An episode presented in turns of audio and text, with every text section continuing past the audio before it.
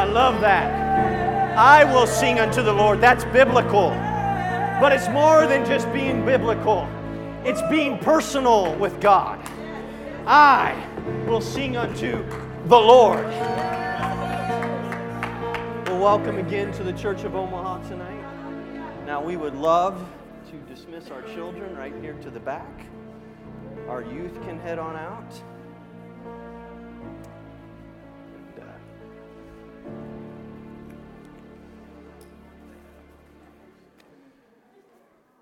For the rest of you, I am in here. Oh, yes, uh, ladies. Ladies, there's a ladies class right back here in my office, and I forgot the title of it, so I am sorry. Um, but it is a good session, and it is traveling through the patri- or the matriarchs, not the patriarchs, the matriarchs. So, all right. Turn the pen off. If we want to turn to Psalms chapter thirteen, Psalms chapter thirteen.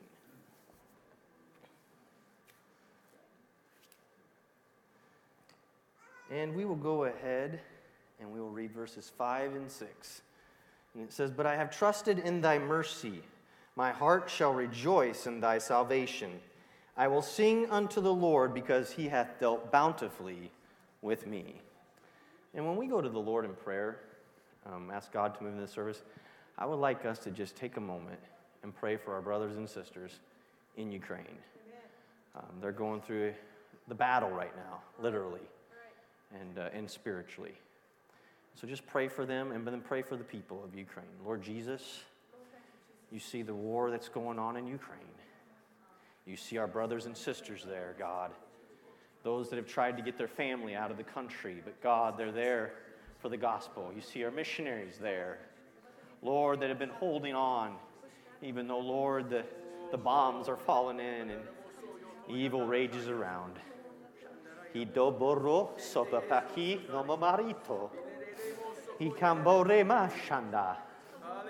God, keep them. Keep, thank you, Lord, for putting your holy angels there. Oh, God, for bringing sustenance to them and, and peace, Jesus, for bringing protection and being a shield, for supplying them financially and with all their need, Jesus, and being that covering. And God, when they're separated, for being their direction and their joy and their comfort.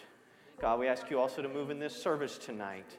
Keep, O God, anoint, speak to us, let your word go forth, God, and draw us closer to you. In Jesus' name, amen. You may be seated.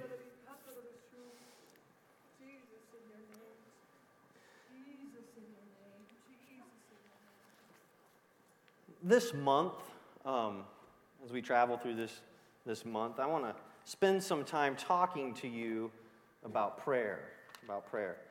But as with any subject matter, some of you have been coming to church for a while, and and so uh, uh, you know I kind of laugh at my own statements. You guys probably noticed that too.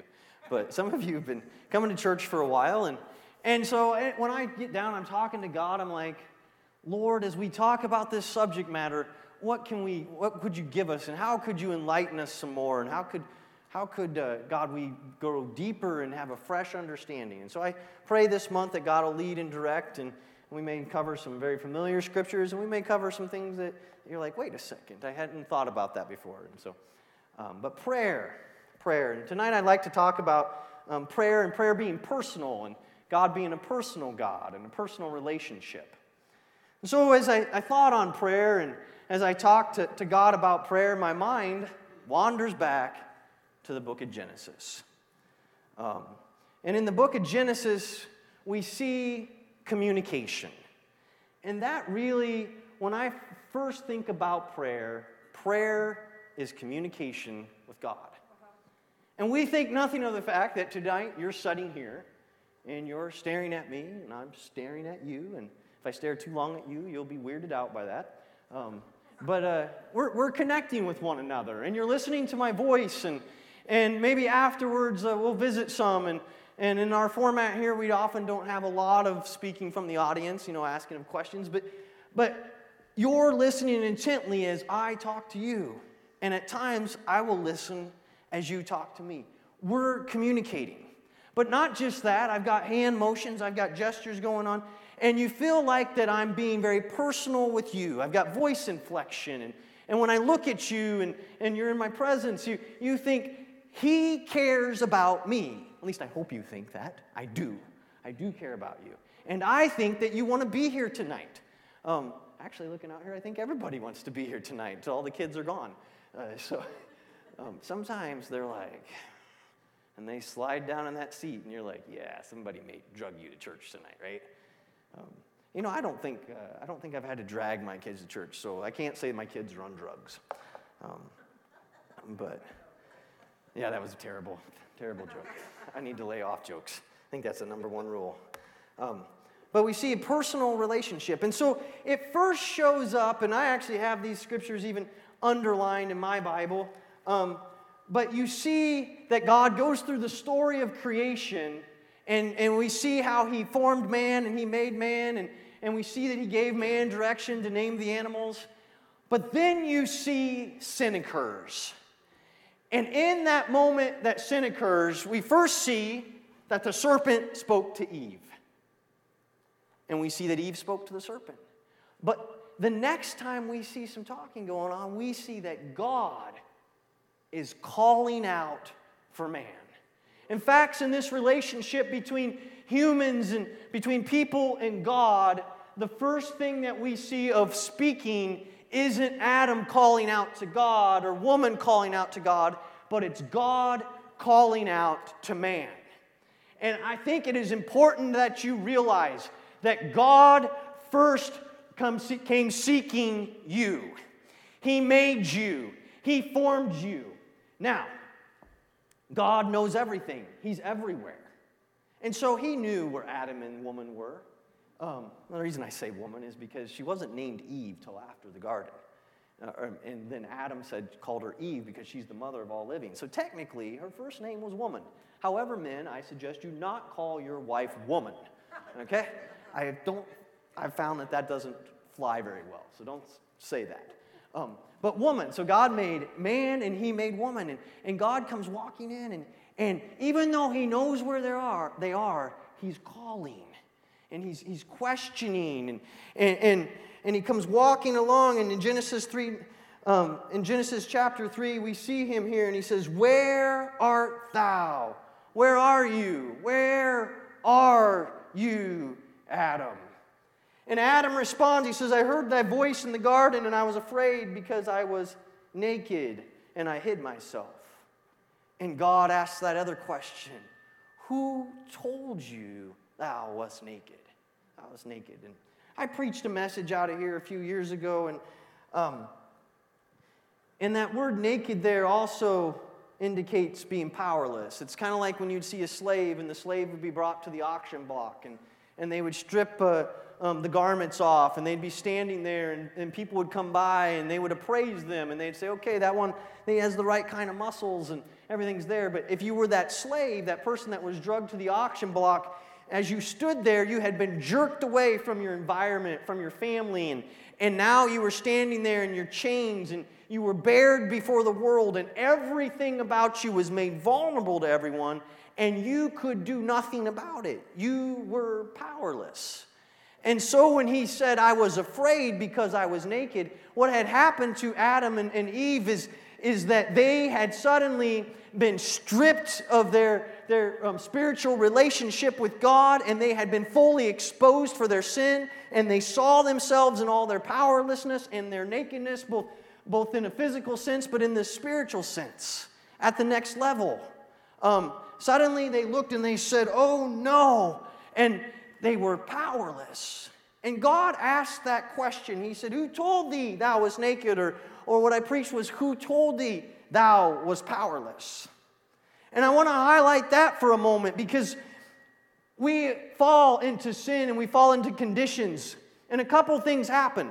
One, I would like to ask you, who told you that you had to cave in to sin? Eve, when you stood there in front of the tree and the serpent spoke to you and, and said, "Hey, there's something to be gained here if you do this," and it was appealing to her. Who told you that you were missing something in your life? You know, when God comes along and He tells you there's something missing, what He's doing is He's compelling into your heart and bringing you into a relationship with Him that won't leave you with a hangover the next day, that's not going to leave you regretting what you do. But when this enemy of your soul, when Satan comes along and he whispers to you, he's trying to entice you away to not be obedient to God, and it will leave you empty, and you will wake up and you'll say, man, why did I do it? Or at least you better hope you wake up and feel that way. If your conscience has become desensitized, you need to get back and say, God, please make me sensitive again. But who told you you were powerless? But the second part of that question is you don't have to stay powerless because you have a God who came looking for you. And when God came looking for you, the enemy would like to throw back into your face, hey, you are powerless. Look at what you've done. And God says that He will clothe you with His glory, that He will cover your sins, that He takes care of them at Calvary. And so you don't have to think of yourself as powerless. Which then brings us back to prayer. To prayer. And so God goes on and, and, and man, he's all jittery and he's like, uh, the woman that you gave me, she made me do it. And God turns to her and He says, what hast thou done? Now, women, we could get a couple things out of this. One, you can be glad that God didn't first come and hammer on you. He turned to the one that, that He said, hey, you're supposed to be a shepherd of this place. Men, we have a responsibility in the home, so seek God. Women, you have a responsibility in the home as well, so seek God.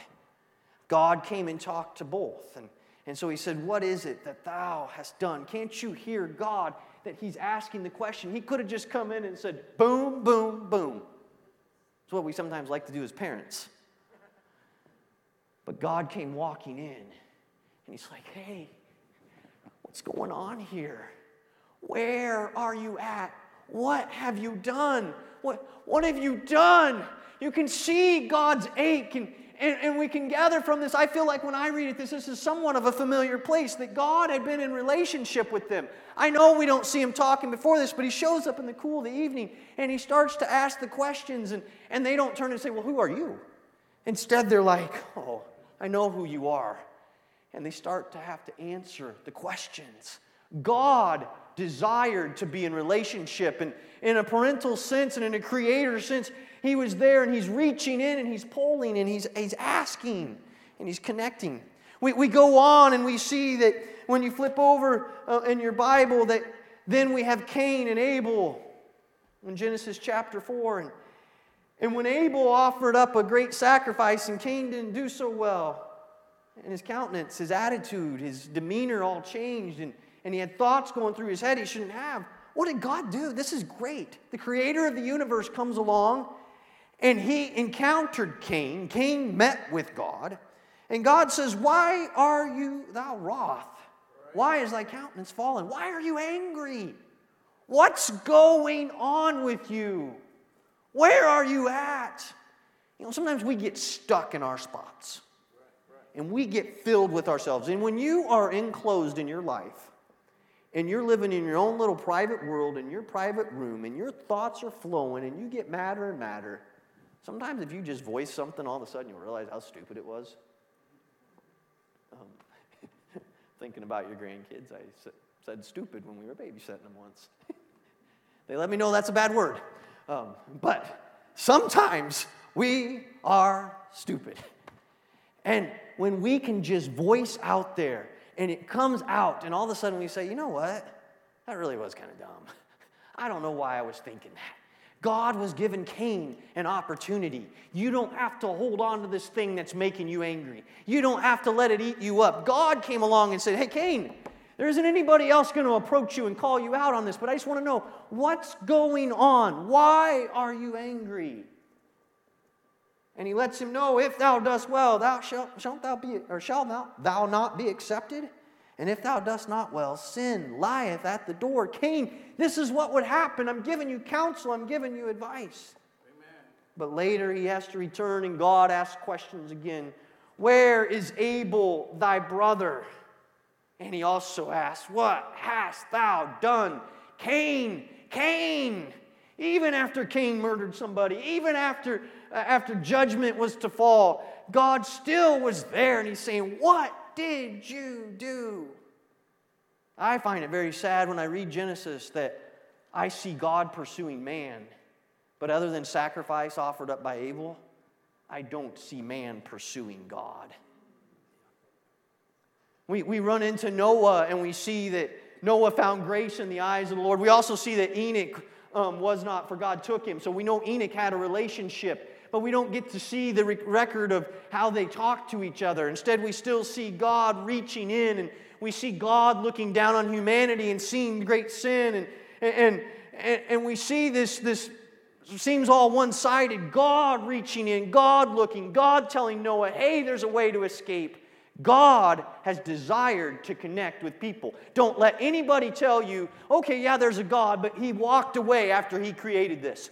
Okay, there's a God, but he's not involved in your life. God is very much interested in you. He would not have come and been beaten and bloodied and humiliated and shamed and died on the cross if he didn't love you deeply and very personally, and if he did not want to connect with you on a daily basis. Basis. And I would even like to say all the time. God wants to be in connection with you all the time. Oh, you, that doesn't mean you have to be uttering words to him every moment. But he's the one person that doesn't want to be left at home. I travel out to work. My wife goes to work. My kids go to school. We're separated a lot in the day. But God's a jealous God. And he's like, don't leave me at the bedside. Don't leave me in the car. Don't leave me when you sit down to watch the T V. Don't leave me when you pick up your phone. Don't leave me when you get into your into any other book that's out there. Keep me with you. When you're in trouble, call on him. When you're going through a struggle, call on him. When you see something exciting, let him know about it. God wants to be with you always, always. You know, I would like you to treat God the way Winston, my dog, treats me. I promise you, I will be with him right here. And he's there, and something distracts him. And I go over here, and I step out of view for a moment. He doesn't see me. And then I walk back, and I say, Winston. And he dances like I've been gone all day. And he dances in front of me, and it's been three seconds. And he's like, oh, you're here. Oh, I'm so excited to see you. I would like you to be anxious for God. I would like myself to be anxious for God. Not like, oh, hey, you're back from, from doing whatever you were doing in China today, God, huh? No, man, God, I love you. I love your presence. How have you been doing today? If we could just get some excitement about him. Oh, some thrill about him. Some adoration about him. Oh, man, it's God.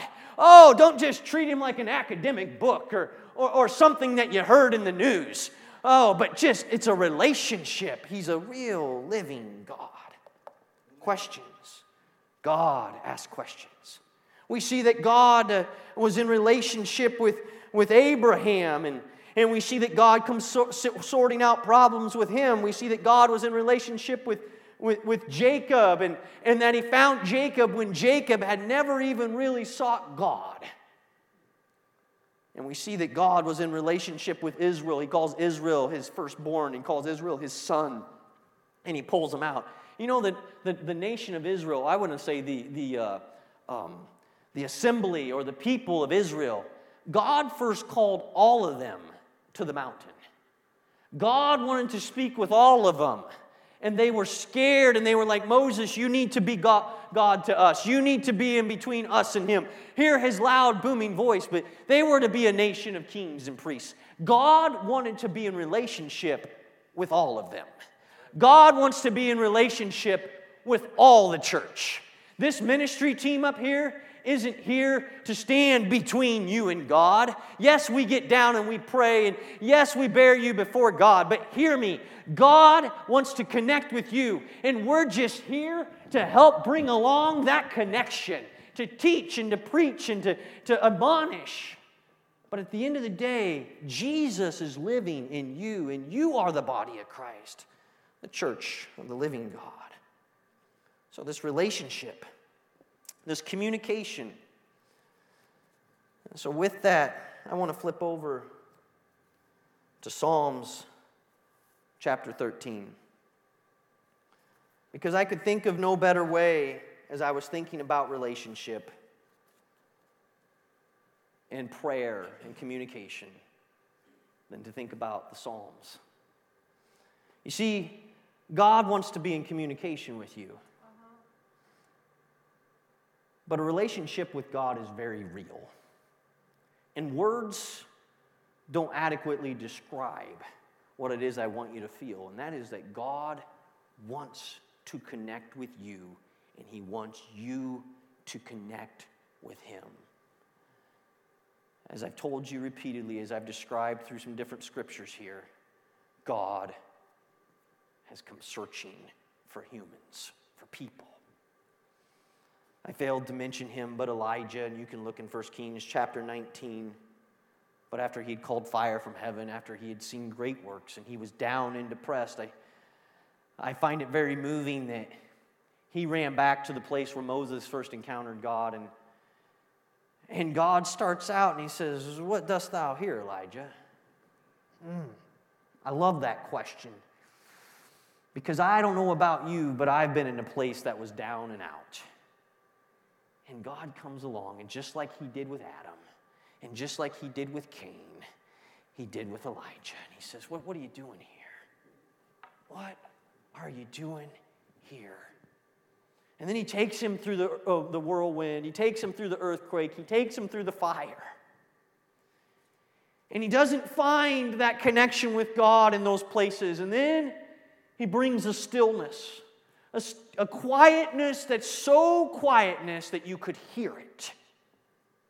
And he hears in that still, small voice. He finds God. And then God says, "So what are you doing here? What are you doing?" And, and Elijah was able to express his frustration, express his anguish. He expressed what he had expressed before. And, and he says, "I, only I," which wasn't a true statement, but it's how he feels. And God didn't drop the hammer on him. God didn't walk away. Oh, the creator of the universe who has all the world under his purview was one-on-one with Elijah. And he was saying, "Hey, what are you doing here?" Oh, I, I want to tell you, when you take a stand for God, and then you've gone through some trouble in your life, and, and, and you doubted God, that doesn't mean that God walks out on you. I, I want you to understand that God is over here saying, "What are you doing? What are you going through? Oh, what's happening to you? I haven't left you. I'm still over here. Hey, Elijah, we did the mountain together. Hey, we've gone through the last three and a half years together. Oh, somebody hear me. You've been walking with him for twenty years, and others, maybe it's only been a year, but God's still there. And he's saying, I know it's a low point right now, but I just want to ask you, what are you doing here?" He's given you opportunity to respond to him, to say, here's where I'm at. Here's what I'm going through. And there's a The book of Psalms expresses these sort of sentiments time and time again. It's a book of prayers. It's a book of worship. It's a book that's, I see, primarily communication from me to God. It opens up the rawness of how a person feels. In the other parts of the Bible, it's like reading a novel. It's a narrative, right? You You you see it and you're looking in, but and you can you can personalize those stories, and they can become like your moment too. But when you enter into the book of Psalms that Bishop has been traveling through so very well, and he's um, compiled his sermons and written them out so you can go through them, and they're in the back there. Um, he's on book six now, or actually seven he's working on, but six books are out. And, and he's traveled through this very well. But these Psalms were written for you. They were written for you, and in them you can find out about Jesus Christ, but you can take them in personally. You can pray them. You can apply them. But also from them you can see how it is that you can take your own personal situation and bring it to God. There's psalms of worship. There's psalms of anguish and worship. And there's psalms of just complaining or psalms of lament. You guys know that one-third of the psalms are a complaining psalm? One-third. That's amazing. When we get up here on Sunday morning and we sing songs, how many times have we gotten up here and sang, "It's been a really hard week, and I think you left me, God, and I don't even know why I had to go through anything out there." And has anybody ever sung that on Sunday morning? Yet one-third of the psalms are reaching out saying, there's a problem. There's a struggle. Psalms chapter thirteen, let's, let's go through it together. Six verses, it's short. We'll travel down through it, but we see right away, we see David here. And he says, "How long wilt thou forget me, O Lord, forever?" Has anybody ever said that? See, when you get down to pray, sometimes, maybe a third of the time, it might be somewhat often that you're like, are you going to forget me? Not just that. How long will you forget me? In fact, when you read some of these Psalms, you'll wonder, did David, did the writer, did he struggle with some emotional issues? Well, guess what? I struggle with emotional issues. I've been depressed.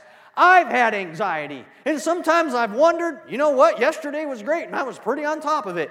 And now I'm fer- per- feeling pretty low. What's going on here?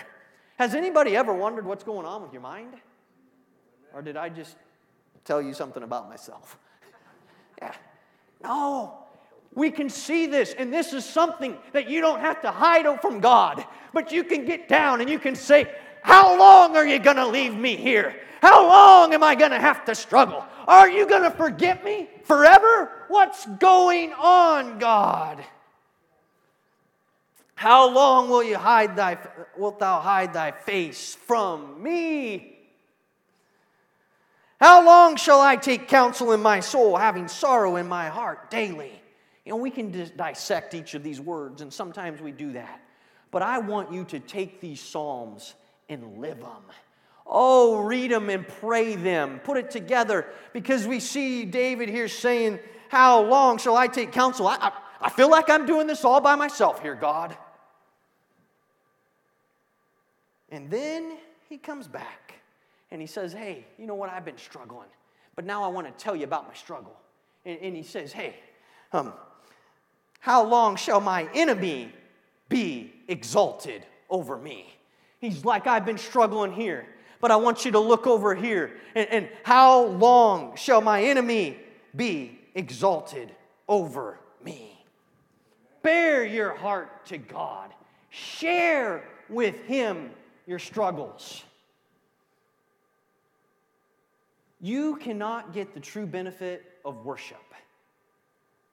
It's hollow and it's somewhat empty if you won't also come to God and say, hey, it's been a hard day and I've really been going through some things.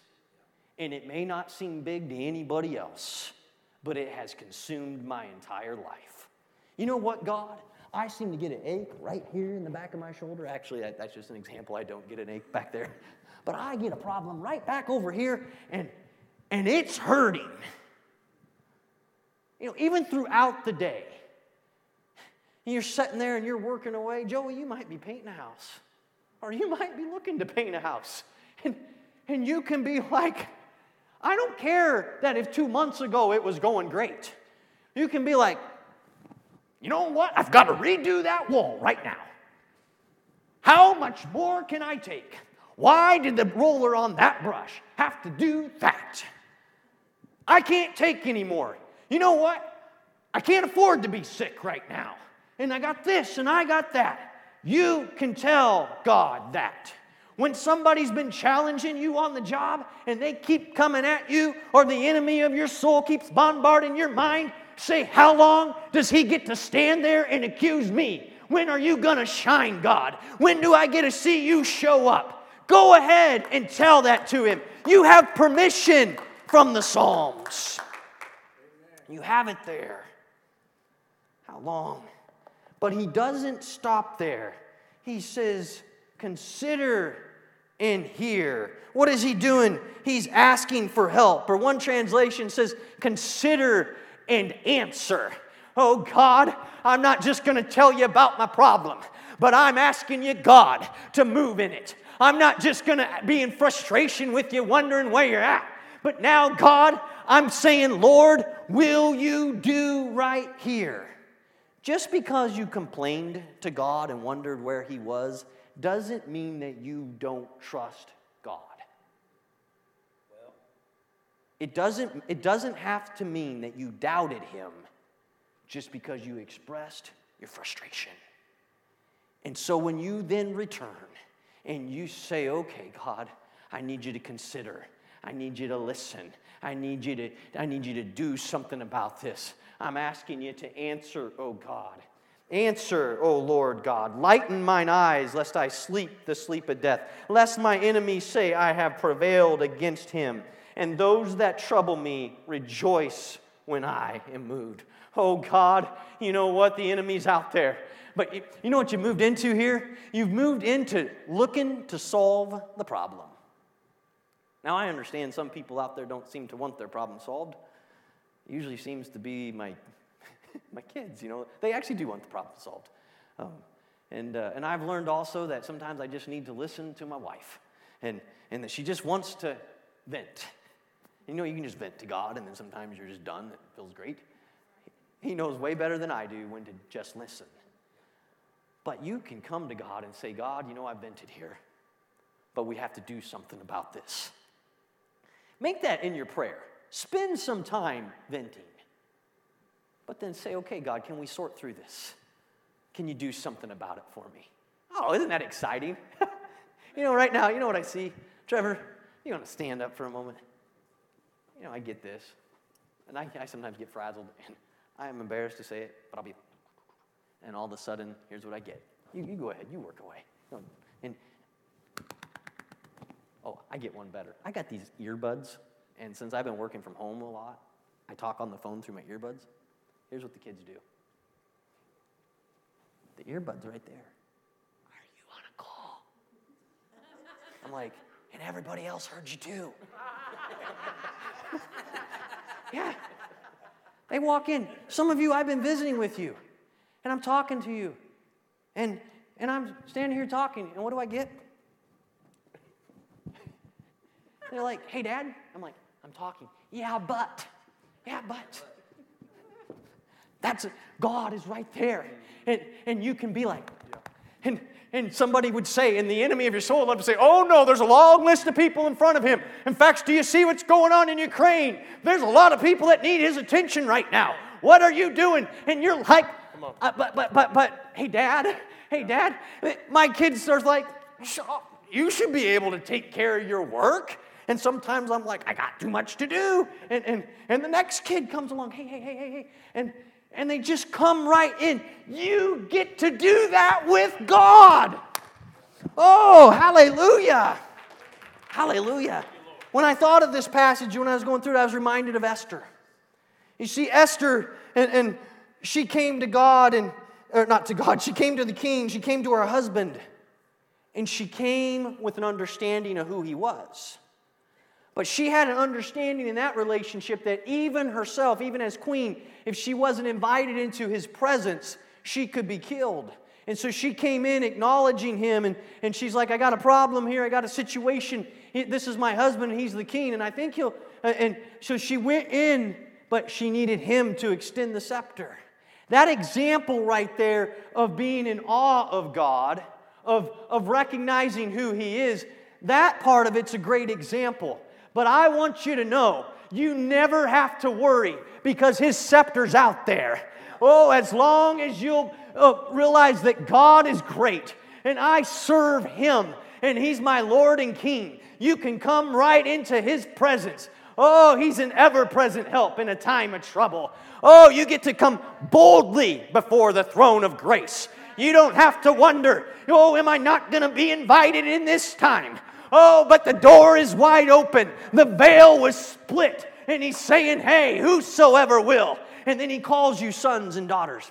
You know, um, and I better hurry up here. But there's something I see there. He's our Father. In creation and in our provision. Okay? And, and so he's our creator. He's our, our brother, and, and he died for us. He died for our sins. And, and so in, the, in rising again from the, the, the dead and in the resurrection, in that sense, he's our brother because he was the first. But we see that this relationship moves into we're the bride. We're in this husband and wife thing. Why? Because God wants to be more than just your creator.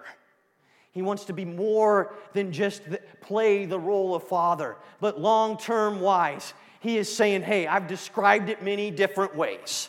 I've been that one that said, hey, you know, I've been through this with you too. I've been like a brother to you. But what he's really saying, Jennifer, you know what he's really saying? He's, he's saying, hey, we're a team here, and we're in relationship, and, and I love you, and you love me. And he compares it, and it's that husband and wife relationship. And God doesn't want you just to, to treat him as somebody I come to be my provision. He wants to be that one that you work with hand in hand. And so we come to him in this psalm and in this prayer, and we tell him of our trouble. And so what did we do here? We shared our struggle. We asked him to move and work. We declared to him what the enemy was doing in our life.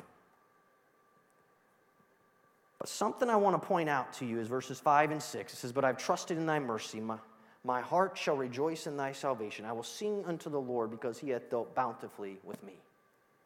One, what is David called? He's called a what? A man after God's own heart. Furthermore, I read no scripture in the Bible that contradicts these Psalms and rebukes David for all the ones that he wrote or any of the other writers. Has anybody ever read anything that made you think, aha, what they wrote in Psalms chapter sixteen should never have been written? Has anybody ever seen that? Nope, God sure didn't want David to express those words that he expressed in Psalms chapter thirteen, verse one. How long will I hide thy face from me? I've never read that. But don't we have a book of Job in which Job laid out a long list of complaints? And did God not come and rebuke Job? So what's the difference? The difference is in your complaining, you've got to elevate God. Hallelujah. Because if you just elevate yourself and you stand there and, and you're like, I this and I'm going through that and where are you?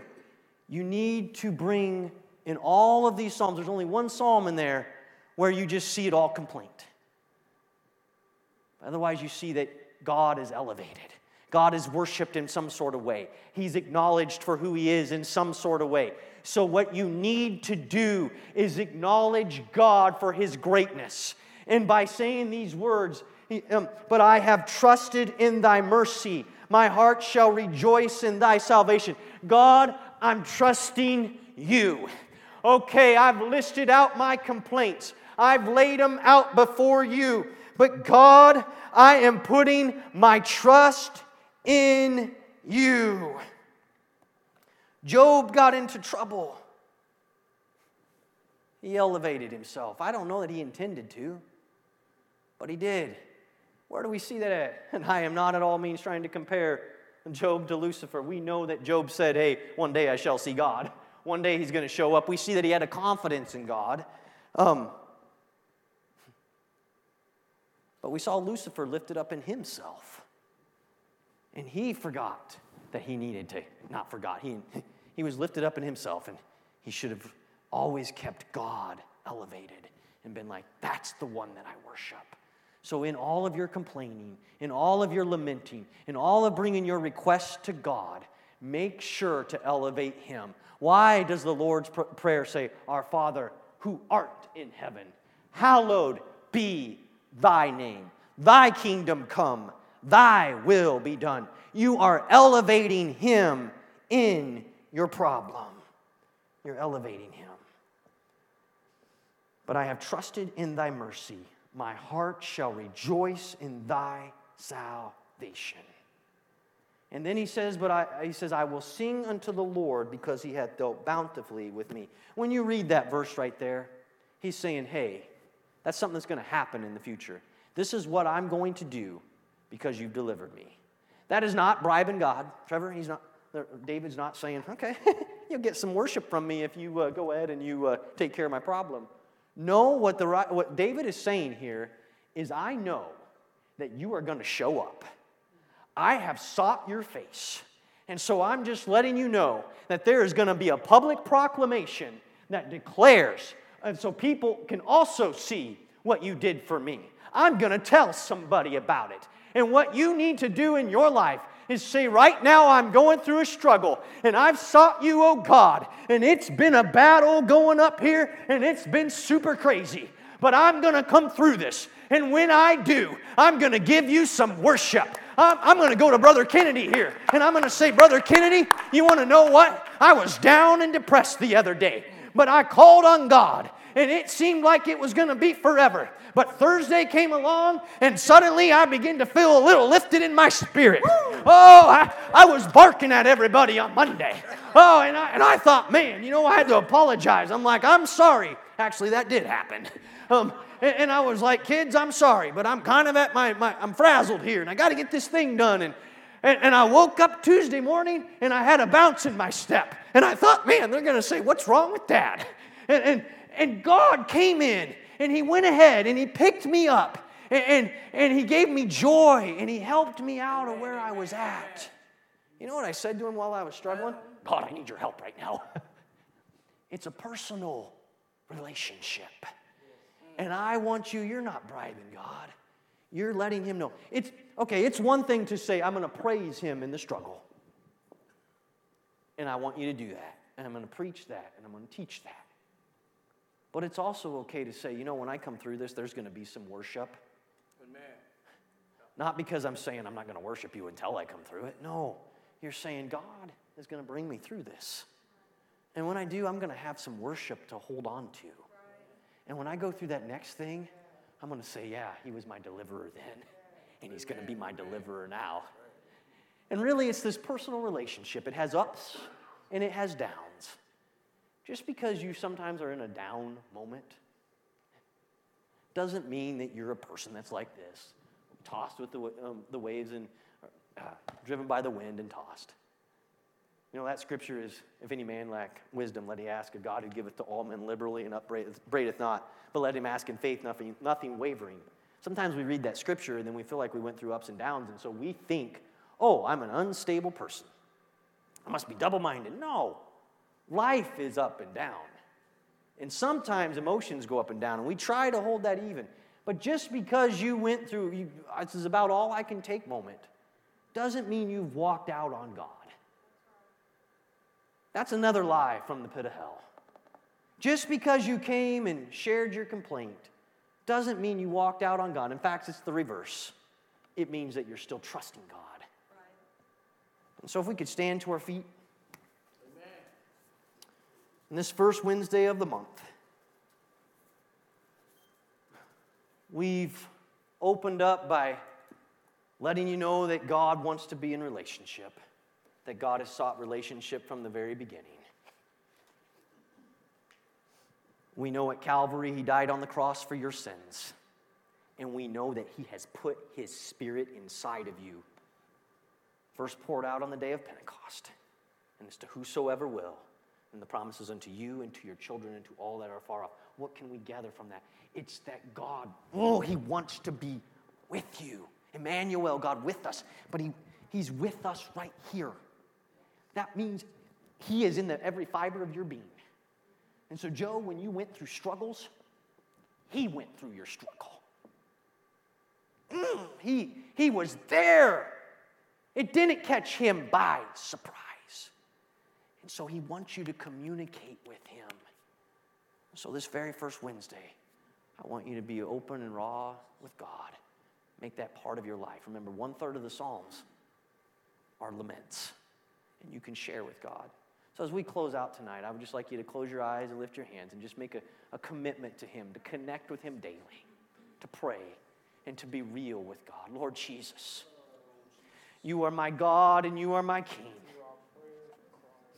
God, you are holy and you are righteous. But God, I have learned that you care about everything in my life. Lord, I haven't just seen that you've desired to be in relationship with man, but I've seen how man has been in relationship with you, and how that God, even my struggles, you want to hear about them. Oh God, that it's okay to share it with you. And God, I'm going to bear my heart with you, to you. I can share with you, God, like I can't share with anybody else. Oh, but God, at the end of the day, I know that you've got it, and that you're not going to leave me, and that I maybe don't know how it'll work out, but that you're going to take care of the situation, and that you'll never leave me nor forsake me. And I'm going to go ahead and declare your mercies, and I'm going to give you praise, and I'm going to give you worship. Hallelujah. You are holy, oh God. And church, we opened up with this preaching with worship to God for his greatness, and I would find it fitting if we could just close with some worship for his greatness, for what he's done, and for what's gonna, where he's going to be at today and in the future. Oh, you are holy, oh God. You are great, oh God. You are my provider. You are my healer. You are my peace. You're the one I go to when I'm in struggle, and you walk with me every day. Hallelujah, Jesus. You're my personal God, and it's a personal relationship. And I love you, Jesus, and I'm committing my life to you. Hallelujah, I give you glory. Hallelujah, hallelujah, hallelujah. Oh, behold Jesus Christ. Hallelujah. It's a personal relationship. And so I, I ended here by saying, hey, we walked through that God wants to be relation, in relationship with you. But as I said, even when I was praying, we see in the Psalms man being in relationship with God. So go ahead, be real with God in your prayers. Be honest with him. If you need to pick up one of these songs and make, Psalms and make it personal, do it. It was written for you. But at the end of the day, make sure to recognize that he's in control and give him worship. Hallelujah. God bless you. We'll see you again on, on Sunday and next Wednesday.